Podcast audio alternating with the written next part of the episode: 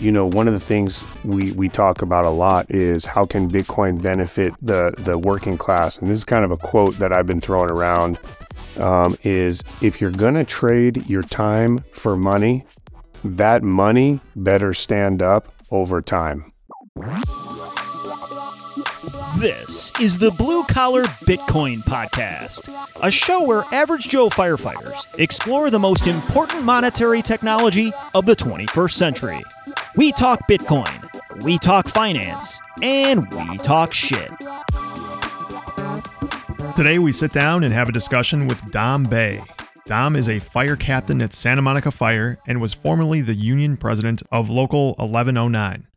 We talk shop with Dom about firefighting and our feelings. We chat about presenting Bitcoin to firefighters and blue collar workers in general. We talk about the importance of setting people on the right financial track as early as possible in their lives and how critical that is. If you haven't figured it out yet, counterparty risk is huge. Until recently, not on anyone's radar. Well, things have changed. Remove counterparty risk by getting your Bitcoin safely stored on a ColdCard Mark IV. With the collapse of Celsius, BlockFi, and now three traditional banks in the last few weeks, it is more important than ever to understand that keeping your assets with another party carries huge risk. By getting your Bitcoin on a Mark IV, you have removed counterparty risk entirely. This is the way. Cold storage on a Mark IV is the safest way you can custody Bitcoin, period. Use code BCB to get 5% off a Mark IV. Get your tickets to the Bitcoin conference in Miami. Dan and I will be there, and we hope to meet some of our listeners. Get 10% off general admission, industry day, and whale passes with code BCB23. All right, we'll get uh, so, dude. Any, I mean, we're just gonna have fun. I don't know where the fuck we're gonna end up. Is there? And feel free to intro anything you definitely want to get to. Is there anything you want us to know before we just start having a good firehouse chat here? I mean, there's so much going on since we last talked. Um, shoot, I'm about to go to El Salvador here in a couple weeks, going to Bitcoin Beach. Super excited for cool. that. Yeah, I got my node up and running. I'm starting to yeah. dip heavily into multi sigs, the the the crazy space that is multi sigs, McGillicuddy, triple stamp, quadruple backflip. You're just like my buddy who's a dev. I was like, dude, he- he- how deep does it go? He's like, oh, dude, you're on the surface. I'm like, okay, so, um, you know, just trying to not not get dizzy from that. Um, you better stick the landing, or there goes your net worth, dude. Be careful. You gotta be lightly. careful, man. You know what? The real danger of it too is that you never feel like it's complete. Like I'll finish one and be like, yeah, that's it. That's it for the next 10 years. And then like three months later, I'm like, ooh, I could have done that different. Or maybe I'll change this up. And that's probably going to be my un- undoing because I'll end up fucking it up, changing it so many times, you know? Yeah, I, I definitely am staying patient and, you know, trying not to be the kid that rips the present open and brings the BB gun outside and just starts firing. So, um, you know, like, like taking my time until I fully understand it and I'm juggling, you know, that's with my eyes closed, I'm not, you know, I'm not, there's going to be nothing behind it. So, um, yeah, that's going on. You know, uh, started writing more. I'm off the union now, so I was the president. Got time again, union huh? dude it's it's um i mean i'm sure we'll dip into this later but the creativity the free time the the the ability to just explore things that i'm really passionate about Yeah. it has been unbelievable um i miss the union stuff tremendously uh, I don't know if you guys read the article I wrote. I'm trying to orange pill unions uh, now and, and really like um, work on education with the unions as far as Bitcoin. But it is nice to not be, you know, have the burden of the whole uh, department on my shoulders. It's it's it's amazing. I hear you, dude. It's uh it's a labor of love, that's for sure. Like our e board, particularly our president and vice president position. I, I'd be interested to ask them, Josh, like how many hours a week they spend on it. There's always some new bullshit. It's some guy did something stupid, or admins up someone's ass, or negotiations. Yeah, dude. The- But, uh, just the negotiations I helped with in the last couple of weeks, that was a ton of time. A ton of time Oh, to show yeah. up, be there. And know, like they play these games where we're there for 20 minutes and you had to drive an hour to get there and back. And it's just, uh, luckily we got it done and we got a good deal. But yeah, it's a pain in the So, dick. So much of negotiations is attention to detail, fine tuning, just hours. You cannot escape proof of work, man. You you cannot escape the work, and you're just you know, uh, you you can't let the other side outwork you and you come in unprepared. So it's yeah, it's uh and and now, you know, in 2023, the the burden on unions, I know we're going to get into pensions later. I know we're going to get into what's happening in the financial markets, but the pressures are greater than ever. I mean, they have the future of their members in their hands and and uh it's a lot of pressure for sure.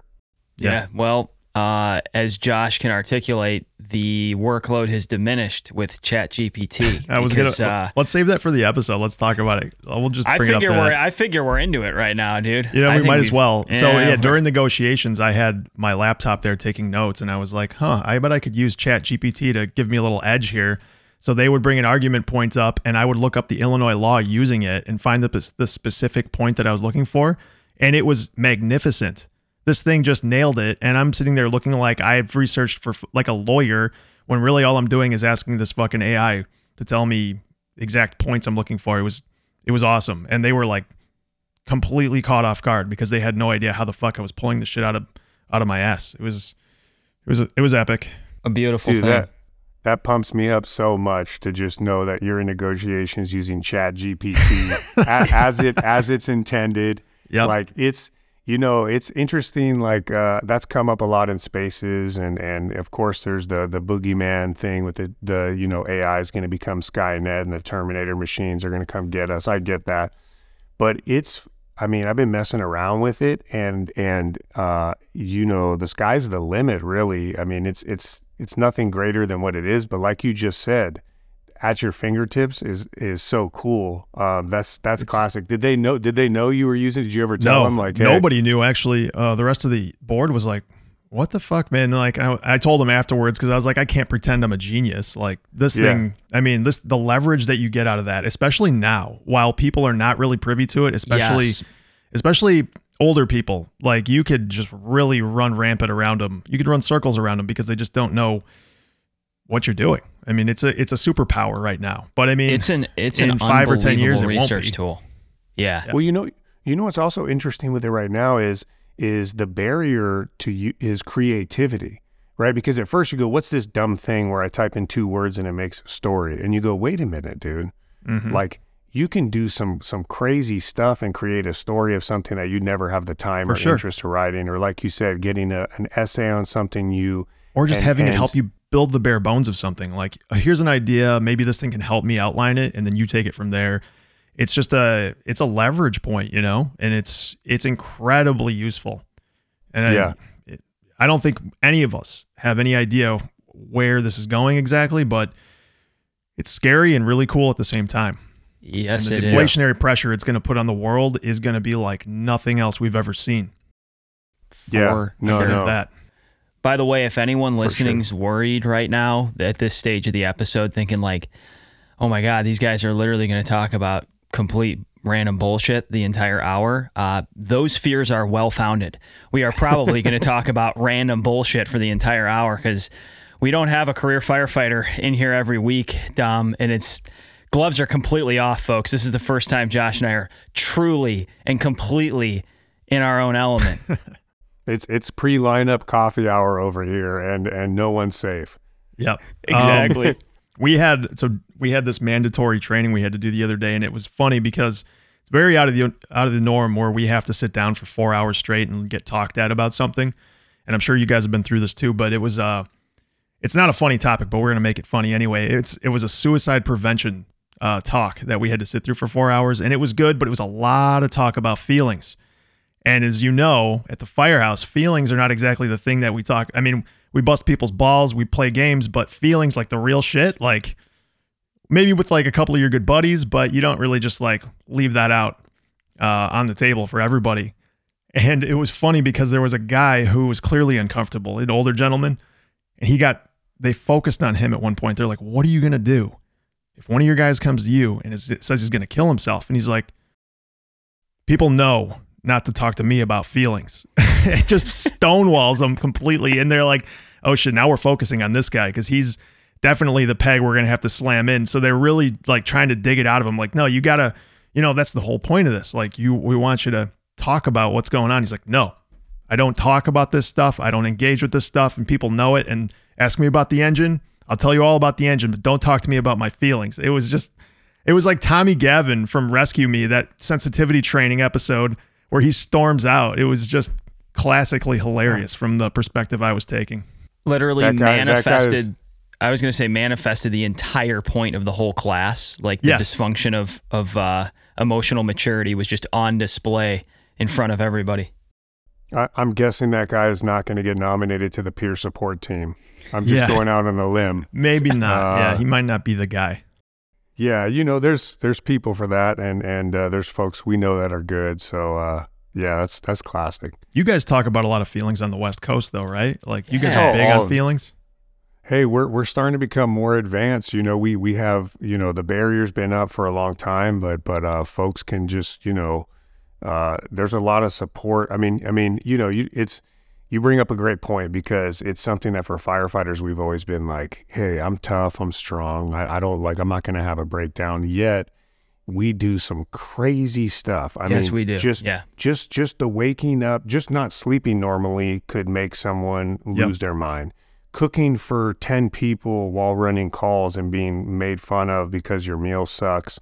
Um, that can that can make you, you know, start getting messed up. Just Seeing the- the stuff we see on calls, um, you know, like like people getting hurt bad, packaging that all up and just going like, ah, forget about it. So it's Yeah. it's it's it's moving forward, but there still is, of course, you know, that instinct to be like, come on, like, like Yeah, and it- feelings, like, It manifests itself with a twisted, sick sense of humor that you bring to the coffee table every morning and make fun of.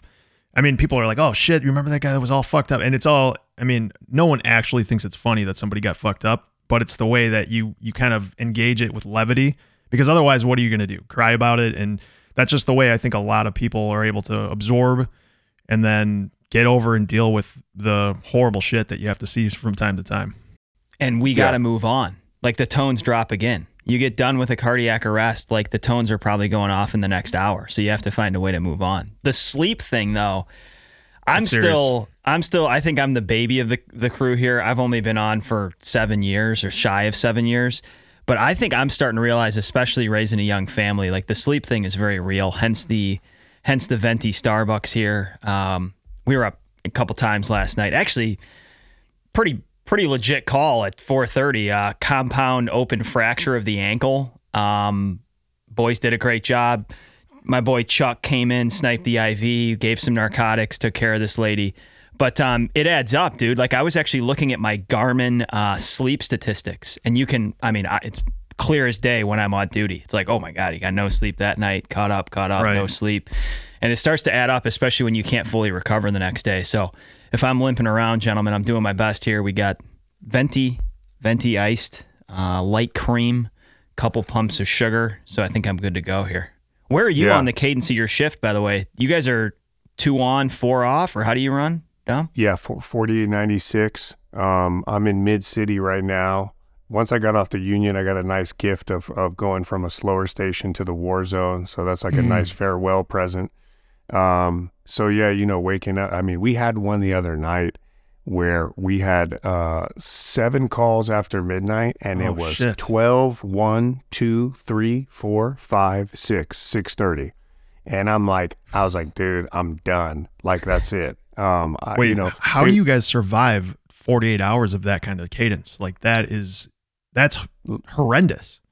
Luckily that was a really bad night you know and it was uh, we had it was raining so we had some automatic alarms right which is an easier call. I always tell people it's not just waking up. You, you know you, you say dan you went on a compound fracture.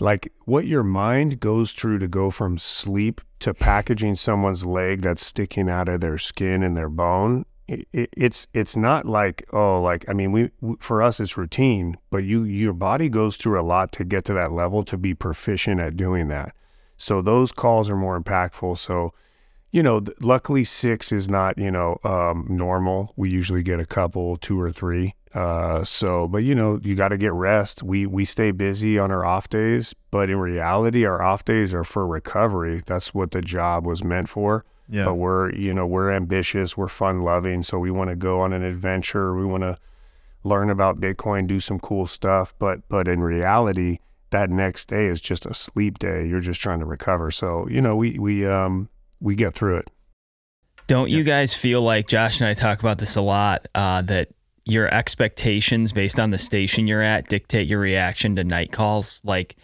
we have three stations. We're a lot smaller than you guys. So two of our stations are are pretty damn busy. Probably similar to you said, you know, you're expecting to be up two, three times, you know, one, two, three times a night, but you're rarely sleeping. But we have one of our three stations that's staffed lighter that runs less than a thousand calls a year. It's super quiet. Total feels like a completely different department. But this station has a way of making you just a lazy piece of shit the moment you walk through the door. Like you're just expecting not to run, right? So like last night I was at the quiet station and the tones go off and you're like, who has the fucking audacity to have a medical emergency in the middle of my night's sleep? You know what I mean? It's like especially it, at the slow station. Exactly. Yeah, How it's dare all they? about Don't they know? expectations, man. All about Well, expectations. Yeah. Hey, that that's another thing. Even if you sleep at a busy station, you're sleeping in fear. You're Yes. you're, you're like you're like kind of sleeping there, like okay, what's what's going on? You know, you wake up like, did I miss something? You know, the the and then the flip side, you're at the slow station, and like you said, you get a call, and you're like, this is an outrage. This is unbelievable. Yeah, I'll stay up late at the busier station just because I have this expectation like, why bother? I'm going to get up anyway. And then I go to bed late and actually sleep. And I'm like, fuck, I should have gone to sleep at a reasonable time. And then Yeah. vice versa. You try to go to sleep early and then you just get your ass kicked in all night. Can't win, man. You cannot win. Dom, something we've never, I don't think we've engaged with you on is like, tell us your Bitcoin story. Like, where did you get started with this? Yeah, so I, I know I read your guys' bio and I think I saw 2017. For me, a similar time. I think it was like 2016, 2017. I actually worked this. Um, um, I think I joked around about it last conference, and and you know, don't kill me on this. I worked an Ethereum conference. Okay, All right, let's So, end this, Josh. That's it. That's Talk it. over, It's dude. over. Now, re- remember though, I was, I was, I, I didn't really have a good grasp on anything Neither regarding we. Bitcoin. We were the Yeah. same, dude. We were buying Ethereum back in 2017. We were buying Yep. way shittier things than Ethereum in 2017. Yeah. So 2016, 2017, I go to this conference and and I'm blown away by everyone I talk to, everyone.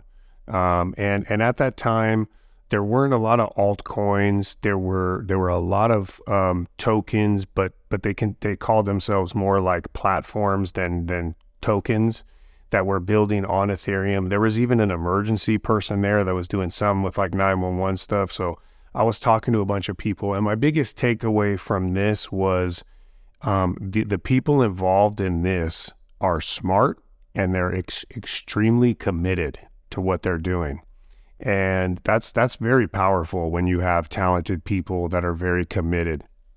Started learning more, of course, found my way to Bitcoin.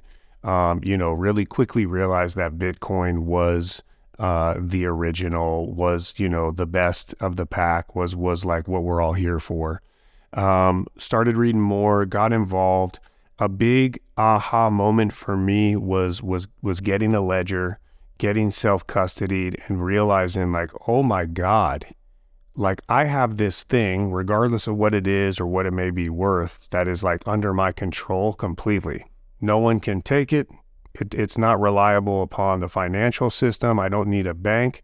I have it there and I can use it as long as someone will take it. Um, even if they won't take it at the time, I can hold it. Um, there's other things around it. So that was like a big aha moment for me. Um, still, you know, from there, I, I fell down the rabbit hole of some alts, started learning more about tokens, got involved in other projects, Web3 stuff, NFTs um, but always, you know, always under the preface that Bitcoin is the king, right? Where th- this is all um, fun to kind of like dip toes, but like Bitcoin's the one, and Yeah. and and I and I knew why it was the one, and so that was that allowed me to venture in other areas with like a very clear, sound mind. Right. Um, It's important. forward, Sorry, I just No, want to ahead. interject with a little Yeah, quick yeah, yeah. story here. So we it's important for people that enter this space if they hear this or whatever, but the primary thing here is Bitcoin. Like take the majority stake in that. If, if what with whatever money you set aside for this, if you want to play games and all these other things, that's cool. Maybe you'll get lucky, maybe you won't, but understand that that money is very likely going to go away. We just went up to this Bitcoin meetup in Milwaukee. There were probably like 50 people there, and this was one dude cornered me. Dan was talking to somebody else. I got cornered by this guy who looked he looked like the pirate from Dodgeball. The the guy with red hair, you know, the crazy pirate.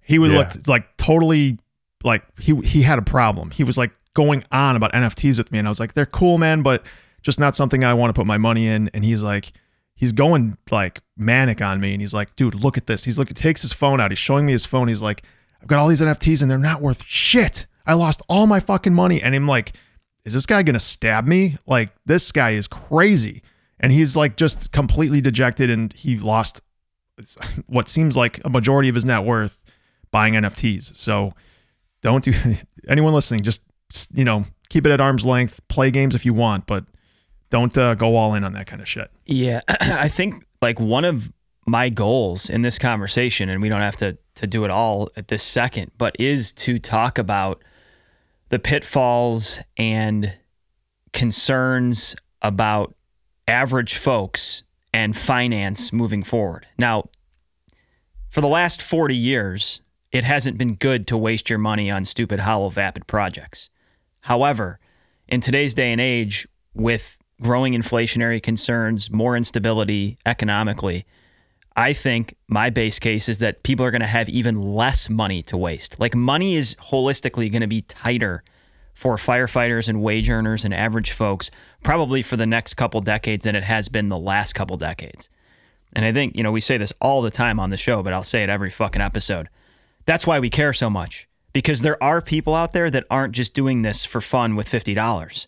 They're doing it with 5 or 15 or 20 or $40,000 that they cannot afford to lose. And the time value of money could make that a really significant thing for them and their their family and their retirement and their whatever.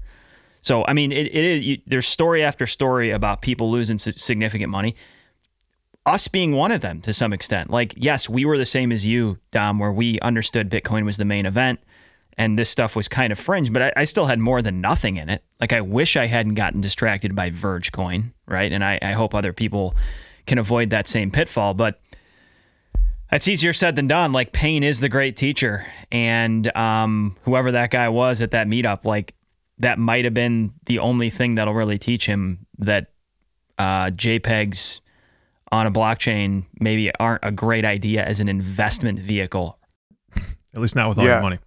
Yeah, Yeah, I, for for folks that are in altcoins, you know, hey, um, you have to learn and understand Bitcoin at a deep level at a minimum. You just have to be because because it's one thing if if there's a token and, and look, I do think there are different applications in the space that maybe um, you know tap into community other things but it's important to know that that those things are not going to compete or any way replicate sound money financial system that is Bitcoin. And if you know that and there's a coin that tracks goats and they put a chip in their ear and it's connected to a token, maybe that's what draws you there, but you shouldn't be looking at that thinking that that's going to take over the financial system and people are going to believe in that with faith and invest in it and it's going to, you know, it's not Bitcoin. So um, that that's that's real important. And like you said, Dan, you know, one of the things that was so huge, and this kind of ties into my Bitcoin sto- story. Find you know what I went through with Zach and the Pacific Bitcoin conferences in 23. I was so blown away by that conference. Like I, I, call it like my re-orange pilling. Like like just just that extra little like yes okay this is this is like my core. This is why I'm here. Um, is Bitcoiners want to see you succeed by understanding Bitcoin and and knowing about it and finding a way to get involved versus altcoins. You know, there's always potentially ulterior motives. They want the token to succeed or for whatever reasons, whether it's, you know, you know, vested interest, et cetera. And and I've always, you know, I've never found a Bitcoiner that doesn't want you to understand what it is. And is just like just buy no bitcoiner has ever said just buy it. You don't need to understand it. Like maybe maybe you get frustrated trying to explain it and go just trust me. But that's not really the the stance of bitcoiners they want you to understand it Yeah, that's a very important point. And I think Dan and I have come to that realization, which is 2017, I would just tell people, buy some Bitcoin. And it was, and we found out very quickly that they would do that, but then they would very quickly, you know, either sell it at a small profit or even worse, sell it when it was down and lose their money.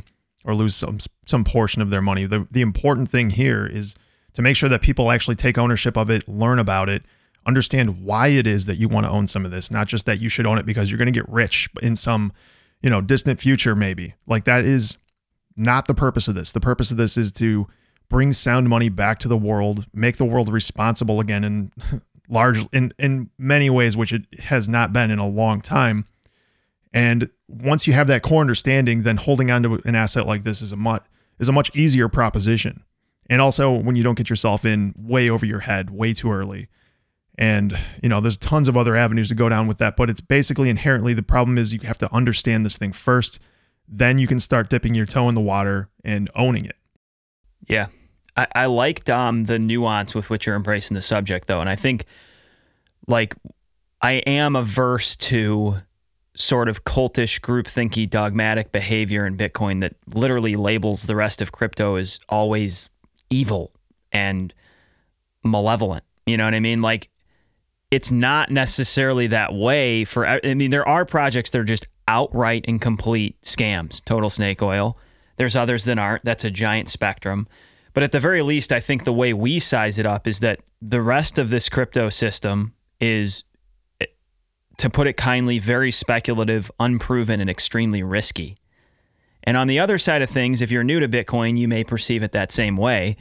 We've reached a point where we we don't necessarily view it that way. We actually think that because of growing risk in today's system, escalating counterparty risk, escalating currency debasement risk, and inflation risk, Bitcoin is an obvious and necessary hedge, like insurance in a way against your portfolio. It's kind of the, it's like it's the risk protection right? Not the risk in and of itself. In a lot of ways, it's the exact opposite of the rest of the crypto space. But that takes a long time to unpack. Yeah. And some some horses just don't want to be led to water. Um, yeah. No, no. Le- the which, more the more you learn, the more you learn, you view Bitcoin as hysterically safe to the point where you might laugh a little bit out loud because you're like, oh my gosh. And a lot of it has to do with the self custody, not the price the fact that I have this and it's mine. The price can go to a million in 90 days. It can go to $9 in one day. I still have all of it. Yeah. It's not that it's not an asset that someone else has where it may be worth whatever and I have none of it really. That's what's so great about it and you the more you learn about it, realize that it is digital money and the digital monetary system of the future, you know, you you you feel like I'm safe, man. I'm just like, oh man, I'm so relaxed. The world's learning a lesson in counterparty risk, and over the last two weeks, um, I don't think anyone in the United States has actually put any real thought into the fact that your bank is counterparty risk, even though there might be insurance there. Like this thing can potentially go sideways on you. They can get themselves overlevered. They might not hedge their risks properly and you can potentially be a depositor that is fucked in that situation, especially if you have over $250,000 there. So one of the the most important tenets of Bitcoin to understand for people is that there is absolutely no counterparty risk in this situation of, of owning Bitcoin in the same way, uh, unless you're holding it with like a BlockFi or Celsius or any custodian. That obviously you you have counterparty risk there, but assuming you're taking actual possession of your Bitcoin, you have no counterparty risk, zero. And that is a realization that I think the world is starting to come to. And this is this is the only asset in the world where that is a, a, a true statement, um, unless you're custodying gold in your basement. But then you have a real risk of somebody coming and robbing you, uh, which Bitcoin disintermediates that problem as well in a lot of ways. So Bitcoin being this um, obelisk in the world of like counterparty risk is a massive, massive thing that the world is probably slowly going to realize. But I think as these as these risks kind of these systemic risks move their way through the economy, it becomes more and more obvious that counterparty risk is a much bigger deal than we've had to really deal with in 100 years in this country. Yeah.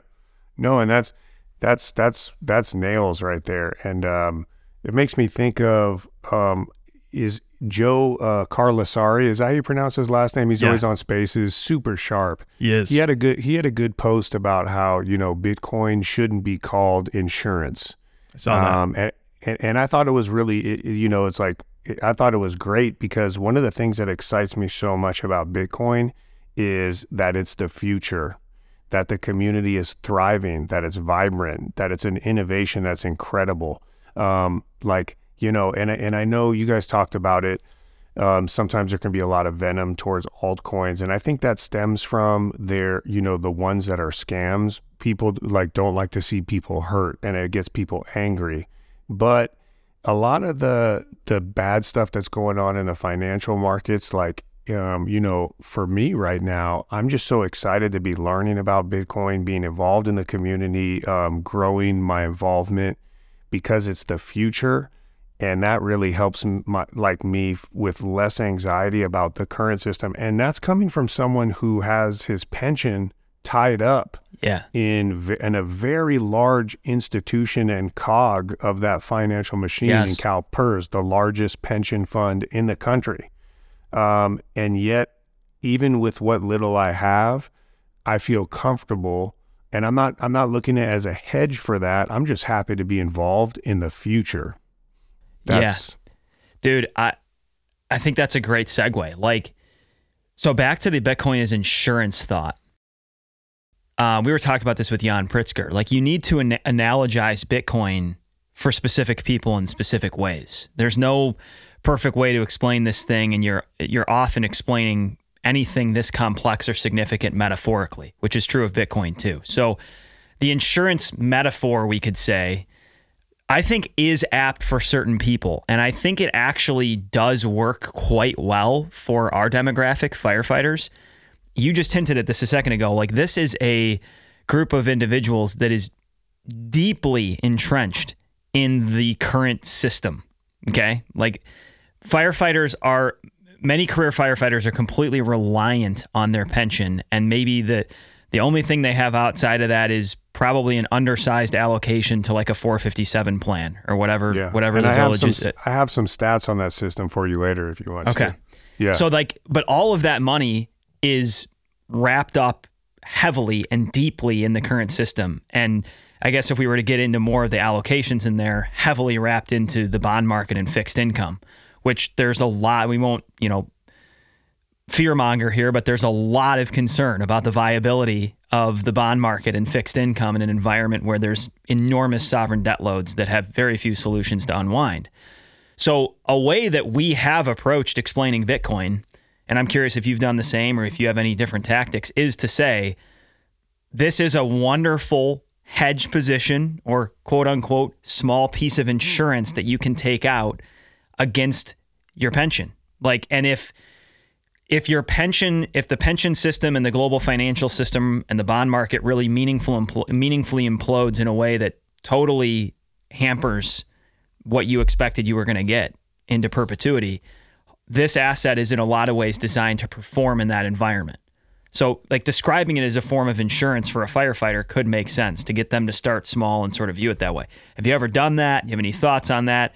And then we can, I guess, more broadly open it up to like what tactics the three of us use to try to get get through to average folks who aren't spending hours every week researching Bitcoin and economics.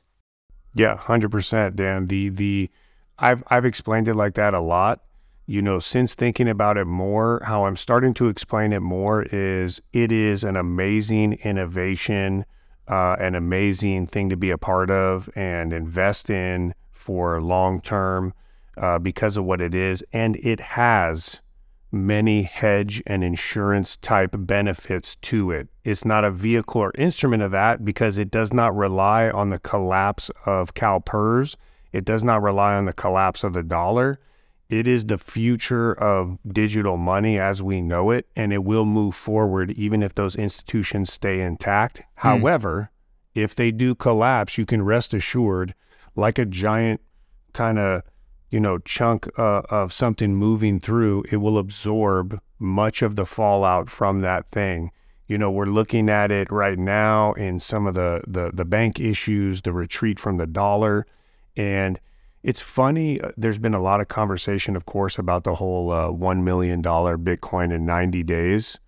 And and people kind of often talk about like well if so, i don't uh, I don't want to see everything collapse and that be so violent. But for those that understand the big picture and, and how much of pie is actually out there, you know, I don't want to say it's going to get to a million and ninety because price is whatever. Look at it more as the more it absorbs into its system, price will be reflected. And it's not going to, there's so many places right now that Bitcoin stands to benefit from, whether it's pensions, turbulence in banking, flight from the dollar, um, more, more institutions that want to have safe, reliable, strong, monetary digital infrastructure. There's so many areas, the bonds, metals that, you know, the you talked about the pirate. Maybe he must have been a gold guy because pirates, that's what I think of when I think of metals. No offense to the gold bugs. Yeah. I know, I know. I just don't have it, so I'm jealous. I get it. Peter Schiff, one love. But like, um, there's so many areas that Bitcoin can absorb uh, buy-in from and the price is secondary. So that's yes. that's kind of lo- long story short. I kind of explain it to them now as it has hedge like uh, insurance like properties, but rest assured you don't need that to happen. It'll be there if you need it uh, for this to to keep moving forward.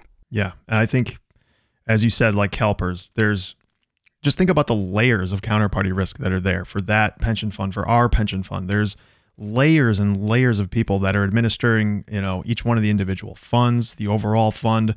There's the the entire bond market. There's the you know, I'm sure they're in real estate. They're in all kinds of things, which is great for diversity.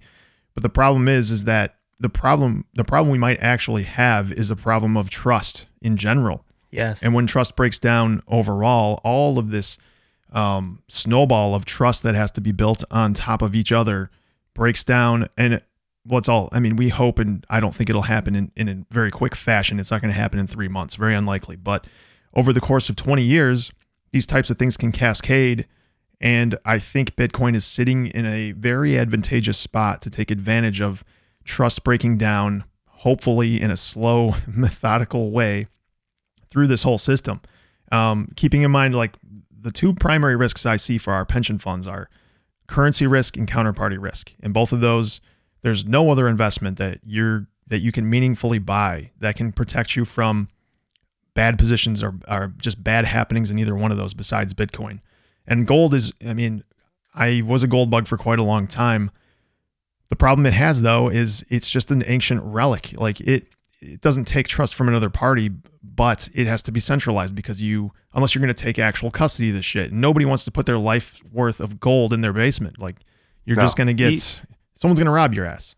Elon, Elon is not going to ship a bunch of gold to Mars when he starts building cities out there. Just it's too it's the fuel costs are too high. Much easier to just bring a thumb drive and be like, "Hey, you know what I mean?" Like it's it's gold I think had a good run. I'm not saying it's always going to be there. There's a generational thing kind of going on. Yeah. But uh, even that has aspects of manipulation and counterparty risk, like you said. Yep, all because of um, centralization um, there. Yeah. Here's here's Absolutely. some stats on CalPERS for you since we're talking about pensions, and I yeah. know one of the the pre questions.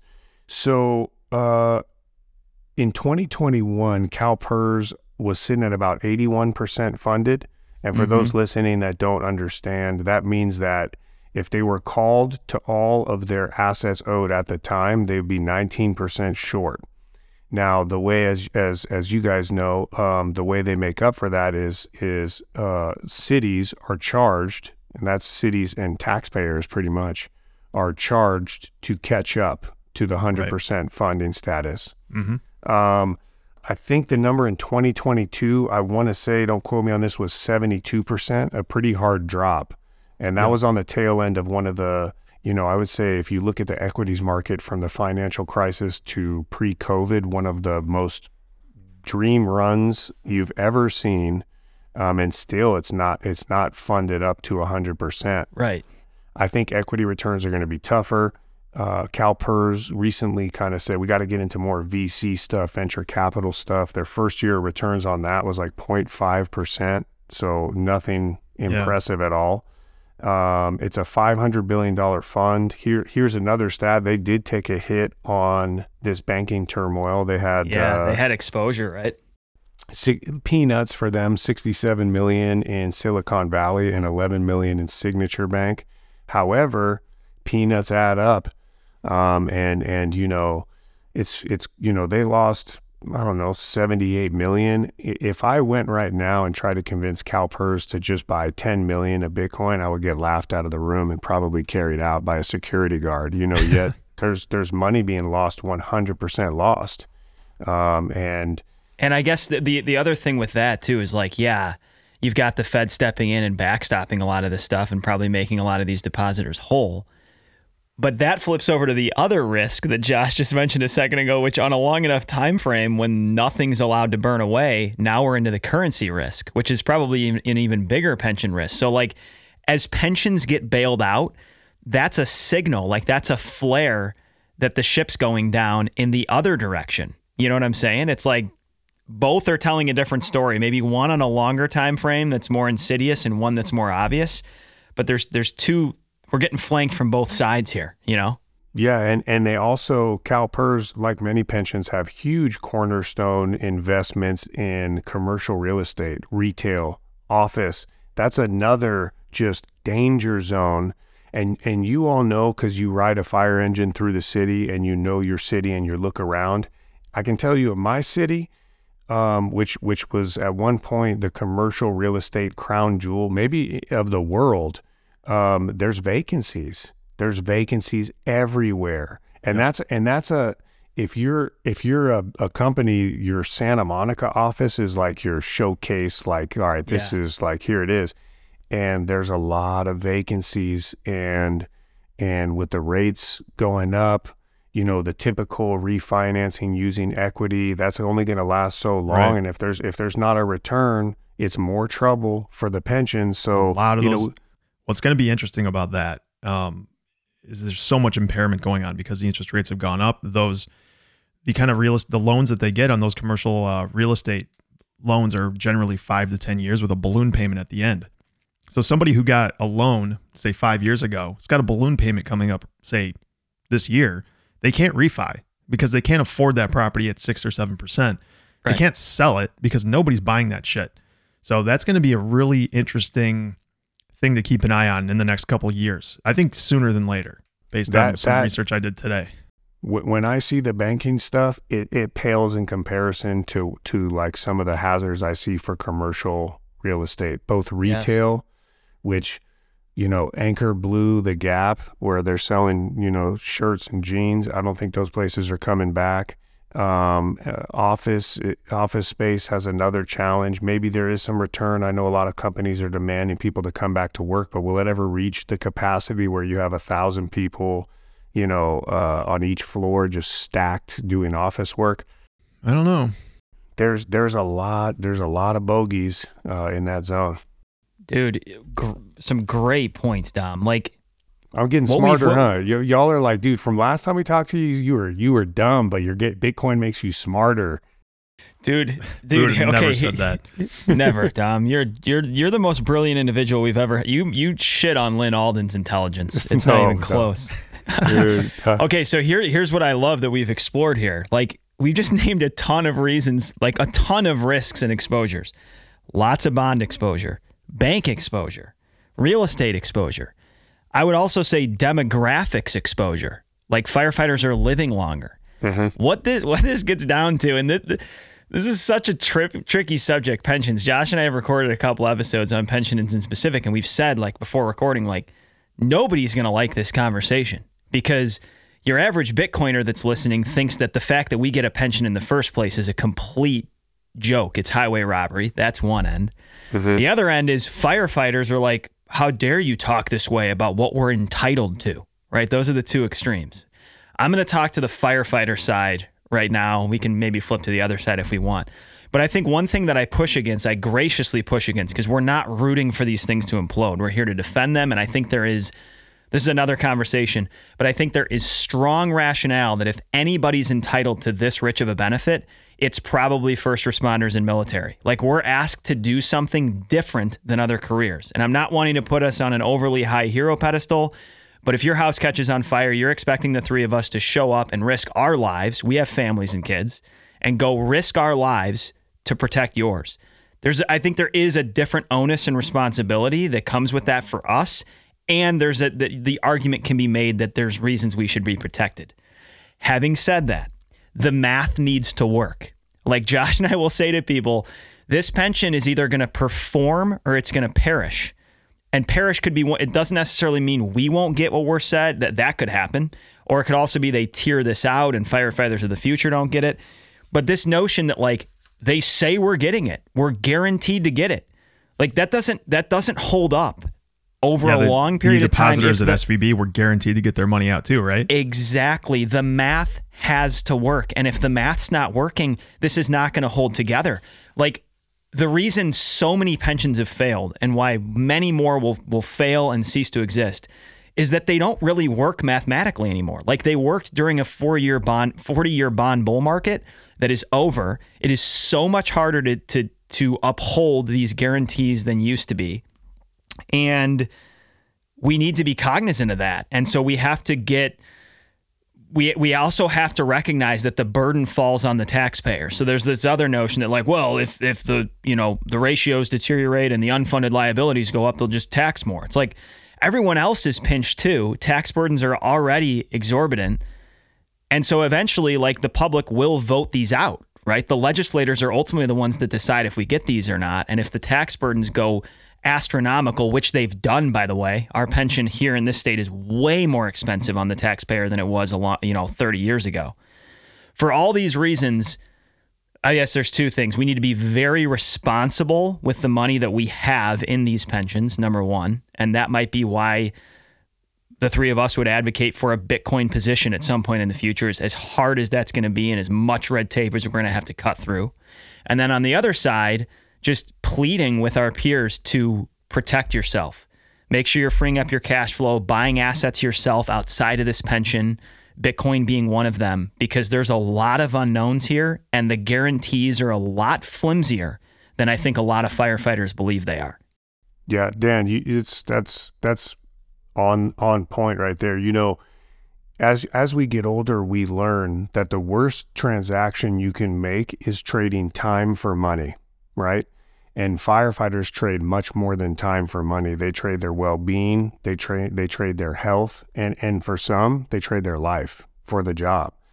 And you know, one of the things we we talk about a lot is how can Bitcoin benefit the the working class? And this is kind of a quote that I've been throwing around. Um, is if you're gonna trade your time for money, that money better stand up over time. It it Yeah, better it quote. better stand up over time because it's the worst transaction you can make. And we talk about if anyone deserves the pension, these firefighters, these first responders that put it all on the line. And what do they get if they're lucky? 55 and older, they can live out the rest of their life without having to work and they're taken care of. Now, you know, I, I wish that for everyone on the planet, all workers. Um, but but you know what I mean? Like, gosh, we we we care about this stuff because I don't want to see workers trade their time for money and their money not stand up over time and them get to the finish line and they go, Hey, here's a shovel. Back to work, my friend. It didn't work out like we thought. And so, yes, we have to take personal onus to prepare, you know, make sure we're in a good spot so we can trade less money for time. And, um, you know, obviously, uh, Bitcoin is the solution to if you're going to trade time for money and roll that into Bitcoin, Bitcoin will stand the test of time. I do believe that wholeheartedly, along with, of course, many others. Yeah, that's a really wise thing that you said there. The unfortunate thing for so many people is that that kind of wisdom doesn't really develop until you're maybe in your mid 30s if you're lucky. Some people maybe even a little bit later and by the time they realize it they're like, "Oh shit. I have severely fucked up my financial future." And then they try to catch up, but the problem is back to time. Like this is all about time. So if you're if you were if you were responsible and you started saving money at say 20 years old and you invest even fairly well, you know, 5% compounding over that period of time, you're going to be okay. But if you're 45 years old and you haven't saved a dime and you're and you don't have a pension and you have nothing to back you up, you're you're kind of fucked. I mean, Yeah. you're even if you max out everything you can, Roth IRAs, a 401k, everything, you're still going to be skin of your teeth if you're lucky. And a lot of people just don't have the disposable income because they They're massive consumers. They bought a car they can't afford. They got a house they can't afford. They've got $200 a month to save. You, there's just no way you're going to do it unless you downsize massively and really get your shit together. But yeah, it, that's why it's so imperative and so important that these new guys that we get on our department, we try to give them as much of a semblance of a financial education as we can, encourage them to put their money away. Um, I when I was young, I had a guy when I was I started working when I was like 19, and I remember a dude that I worked with who was like, "You need a 401k, you need to put the money in now," and that guy really helped me out because I actually listened to him at 19, and it worked out. I mean, I could have done a lot better, but I did really well because I listened to this guy. So these these mentors that you have in your life, hopefully you get a good one, and hopefully you're you have the ability to be a mentor to somebody else in whatever capacity you can, but financially, if you listen to this, get these young guys to put some money away. Whether it's yeah. Bitcoin or not, anything's better than nothing. Right. You, you know, it's interesting. Someone asked me the other day, hey, when Bitcoin hit a high of 60K and then it dropped, how did you fare in the, in the, um, in the fire department for people you talk to. There's there's that running joke like me at Christmas dinner bringing up, you know, like where where the family's pissed that you got them in. But something interesting happened this last run up and for those that have been a part of many many cycles, you know, we get smarter each cycle. Every every firefighter, every worker I talk to, have the same message for for Bitcoin. I say, hey, buy and as you educate yourself at the same time and and avoid that excitement feeling that we've all had to go he- heavy in where you're getting a little bit over your skis um, you're using money that you may need in the future and I mentioned this on your guys' last episode. Just just get enough that you don't really care about it, but you have a stake to learn more about it. You have a vested interest. And surprisingly, what happened after this last drop, I got a lot of people that were like, "Dude, I'm not worried."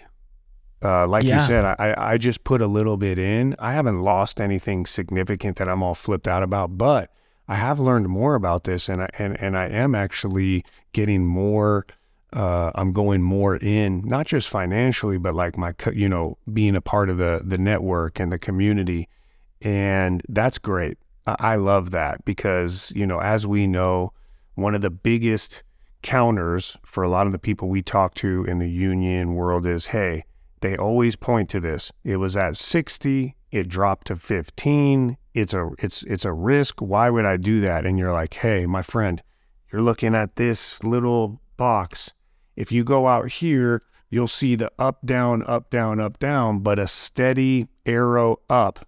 You're, you're, you would never, you know, I would never point to the housing crisis and say real estate is trash because in 2006, um, you know, it was worth this much, and in, in 2010, it was worth this much. Let me zoom out from, you know, 1900 right. to 2023, and you see, you know, valuable things that are worth uh, their weight and have importance in the world, they're going to trend up. And like you guys said, we're not here to get rich. We're here to build wealth. We want to get stuff for the time. So, so right. when I get that kind of response from them, oh man, it makes me so happy. And it's great not to have people come and being like, I had to move my, my mother-in-law out of the house and I put 35k in because I was supposed to get 70. Uh, uh, you know, I tell yeah. people, pe- people have even come up sometimes and been like, dude, why are you telling me not to go in on this so heavy when it's so clear that it's a winner? And I go, just, just, you can do that on your own. If you get there, you're not there. Explain to me what hash rate is. Explain to me, you know, what self custody is, multi sig. Explain to me like the the real core functions of Bitcoin. Then then you're ready, my friend. Until then, like you're gambling still. Yeah. That's why when we were at this, so we went up and talked at this meetup in Milwaukee. And like one of the one of the points we made was we've pretty much stopped telling new people to buy Bitcoin. We've said learn about Bitcoin because you can't you can't fully do Bitcoin for anyone. Like you can you can get them a lot of the way there, but Bitcoin demands something from every participant in some way, shape, or form, understanding and some degree of base technical aptitude to be able to custody it. But that's where people have staying power is even when they have a basic degree of understanding. They don't need to understand all the ins and outs. But Josh, if we zoom out on the on all the guys that haven't flinched through this cycle that we're friends with, they all understand Bitcoin. Like with uh, the guys that flinched don't understand Bitcoin. The guys that didn't flinch understand Bitcoin. And I think that's pretty accurate down the line. So with understanding comes patience, comes discipline, comes freeing up cash flow and being motivated to accumulate more of this, which I think by the way is another key point here. Like financial literacy in the firehouse is pretty damn low and can and and I guess this is tied into that, but consumption's extremely high. Like I bet I, I, I could be off here, but I think uh, debt as a percentage of net worth is is probably pretty pretty high in the fire service. And you couple that with with just I mean that's part of poor saving habits, but that's where you kind of have to zoom out on people and say like hey, there's more to get in order here than just you learning about Bitcoin and buying some Bitcoin. Like you need to to develop the discipline to free up your cash flow and have that vision for your life. Because we are suggesting, even beyond Bitcoin, that we're in and, and increasingly stepping into an unpredictable, volatile, dangerous financial environment. And so in environments like that, we would say this like as firefighters, if we're going on a really you know, fucked up call on the roadway or a structure fire, like we need to prioritize safety. The financial environment's dangerous. Firefighters need to prioritize financial safety. There's nothing more safe you can do financially than freeing up your freaking cash flow, spending less than you make. And that mm-hmm. habit is significantly lacking. And it has been for me in the past too. That's a learning journey for me. But that does require for some people some radical life change. Maybe you need to move somewhere else. Maybe you need to switch careers and increase your earning capacity. Maybe your wife does need to go back to work. Whatever it is, in this environment, the best way you can protect yourself is spend less than you make and make sure you've got money to buy assets with, Bitcoin included. Yeah. And on that note, I think I mean, like you said, Dan, there's there's basically two avenues you can choose, and, and it's frugality, which nobody likes. Nobody wants to buy a shittier car. Nobody wants to sell their boat. Nobody wants to buy a smaller house. Or there's increasing your income. So my advice on that avenue would be take small, take take chances, but take uh, take chances that have very little downside. Um, start a business that doesn't require you to take out a huge loan to start. Do something like not landscaping. That's a terrible one because there's a ton of landscapers and it takes a ton of money to start that business. But start something that is um, very low uh, bar to entry, very high or infinite amount of potential return. So asymmetric return is what you're looking for, just like in any investing. additionally, you know, with Bitcoin, find find your your niche in in a very vibrant and very wide open community. There's applications and use that that we have not seen yet. And a good friend of mine told me, hey, anytime you can invest in just learning and doing things in the community, is is a win. Like like there, you know, I love to see people get involved, and you know, I love what you guys are doing, and like finding where your spot is in education and bringing this to light. And um, you know, it's that's one of the reasons I want to connect unions to Bitcoin so much is I look at the values of both of these things. I, I look at the missions and yes, unions have come a long way and gotten a bigger seat at the table, and they're more part of the the main kind of infrastructure. But they came from the same place. I mean, the president of the SEIU tweeted the other day, "The financial system is rigged against workers." Really? Where's the pension at then? you know, it's down the block, it's down the street from where the the uh, you know uh, hearings going, and you're like, okay, and so yeah, I mean, I mean, getting folks I think there's there's there's places in Bitcoin for firefighters that they can kind of get excited about, learn about. But like you guys said, you know, spend less, save more, invest in yourself more, and eventually get away from trading time for money, which is that's the worst business yeah. transaction. And you know, something else that's worth hitting on that I know the three of us agree with, like Bitcoin can be an insanely simple savings technology. Like in a lot of ways, it's built for a firefighter, a, a, a, financially disciplined firefighter to just sock money away, preserve value over time, doesn't need to understand all the ins and outs of it. He can just have a basic understanding that it's got the architecture to preserve buying power and he's going to allocate what pick a percentage 5 15 whatever percent of his net worth or income to and he can focus you know he or she can focus on what they're passionate about elsewhere, which isn't macroeconomics, finance, and Bitcoin. You know, I think that, that this technology can do that. Yeah. Keeping Yeah. things simple is, is is a very important thing for most people because, as you said, Dan, most people don't have the time to go read, you know, the tome that Lyn Alden puts out every quarter, which is amazing. But a lot of people aren't going to read that or read a variety of Bitcoin books. Like send them in the right direction, get them some basic understanding, uh, have them listen to some really good podcasts, and let them let them come at their own pace. You know, you can't force this stuff down anyone's throat. Um, if they don't want it, they're not going to get it, and you just hope that you can give them some carrots that will lead them to you know the horse to water so it can drink for itself because you certainly aren't going to make it Yeah, the I'll tell you this: the things that I called for in the article I wrote, "Proof for Workforce," were very easy asks of unions. You know what they were? There were only three things. Number one, connect your members with high quality education that's reliable and trustworthy. And that doesn't have to be the union doing the education. It could be connecting their members with you all. It can be connecting their members with folks at Swan, like trusted, like name brand folks who are committed to the mission. That's number one. Number two, just learn about Bitcoin to the point where explore what it would look like to have a very small amount on your balance sheet. Small stuff that you're not going to get beat up by the members and go, hey, we had a million dollars in reserves and we put 500,000 into Bitcoin because we know some people can't handle Bitcoin. They can't take it because Right. they're they're they're gambling.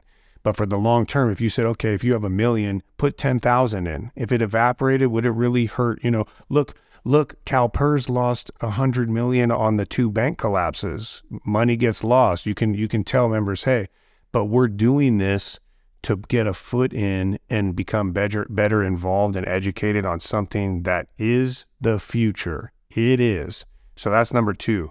Number three is explore infrastructure and ways that your union can get involved, whether that's your union running a node, which is very simple, whether it's your union union running um, some, you know, connecting people with wallet services or even mining, right? You think of like having a union hall in, in the Midwest and you want to we're find talking, dude. yeah, dude, you want to you want to have a union hall, throw a couple of rigs down there, not because you're going to get rich as a union, but because you're a part of something that's trending towards the future, that's gathering support every day, that's thriving, not not dying. And those are the three asks. That's it. And the biggest number one is easy. That's that's posting on your union website if you want to learn more about Bitcoin, go here. Number 2, you know that may for it may work for some people putting it on the balance sheet. It may not but it's not it's not necessary. Just just explore why you would or why you wouldn't. And number three running a node is is cheap costs nothing and is is like something where god forbid your members were in a pinch and said hey do we have a terminus where we can engage in bitcoin transactions yep union has a node at the computer right here we got you come through we'll help you guys send stuff to each other um, in case things did get to that point where they, they needed it. It's three simple asks that if they understand, it's not asking them much. So, Yeah. And I mean, we are like pack animals. And there's a lot there for for the right people, it depends. You can get laughed out of rooms, but there is also a lot of like trust that's built up. Like I'm guessing at your department, especially with the roles you've played, like there's a there's a lot of people that love and trust and respect you. And it, and so when you come with something that's not that big of an ask, there's a lot of people that are like, here, here, second that, let's get that done, you know? And even if you start small, like even with the like the the node and the mining ideas, especially for for a bigger union, those are small things that more than anything would be educational. You just have a bunch of boomers or or clueless people sitting around going, "What the fuck is that thing? And why is it significant?" it's a You know? space heater that's what it is. Yeah. Get exactly. crypto cloaks cloak around it Yeah, no, it's it's it's you know getting. I want folks to get in on this. You know, I wrote down one of the things you guys emailed this is um, why the working class can benefit from Bitcoin, and and I had on there one of them we already covered was the time for money quote, um, self sovereign finance, of course. Uh, negotiating, Josh, you mentioned negotiating. There's a negotiation I think coming years in the future for a lot of working groups, and that involves AI and machinery. And there's going to come a time where negotiation looks like this. Hey, Josh, you you drive for the uh, the the you know truckers union. mm-hmm. Oh, we got these AI Volvos, man. We don't need you.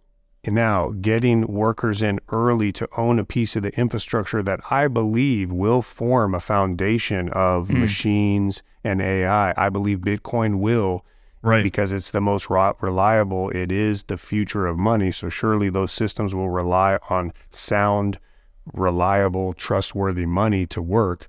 You know, sitting at that table as a contributor, as a part of that community, as an owner, you're negotiating much different than being like, hey, we have nothing here. Our pension's jacked up. sure. We, we we just need your goodwill.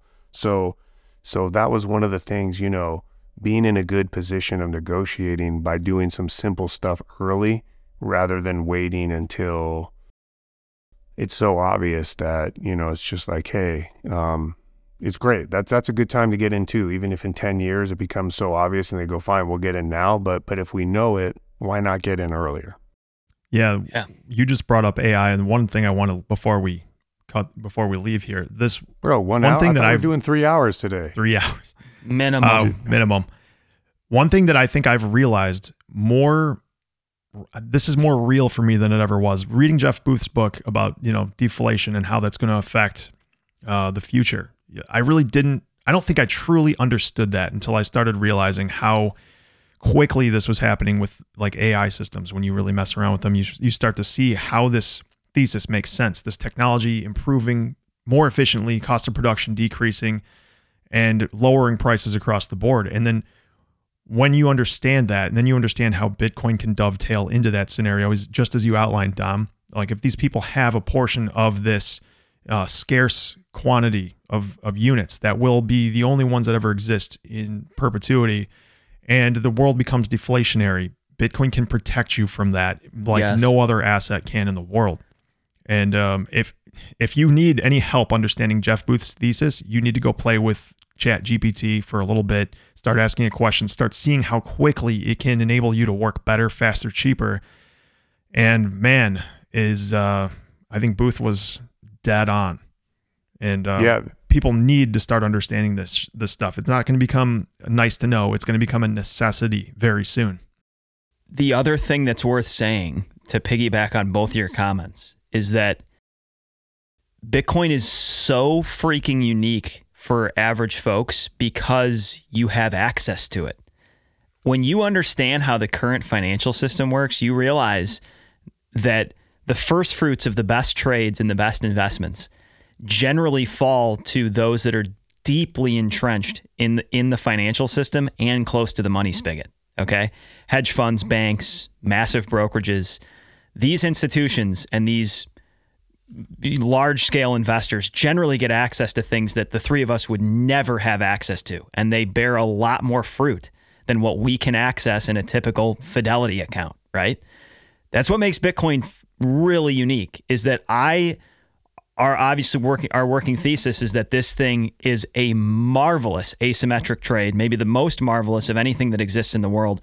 And ev- because of its nature, because it's open source and decentralized, everybody has access to it. And that in and of itself is insanely unique that a firefighter or a Venezuelan farmer or a Ukrainian whoever has access to pristine to a pristine asset is mind-blowing and extremely exciting and empowering and inclusive.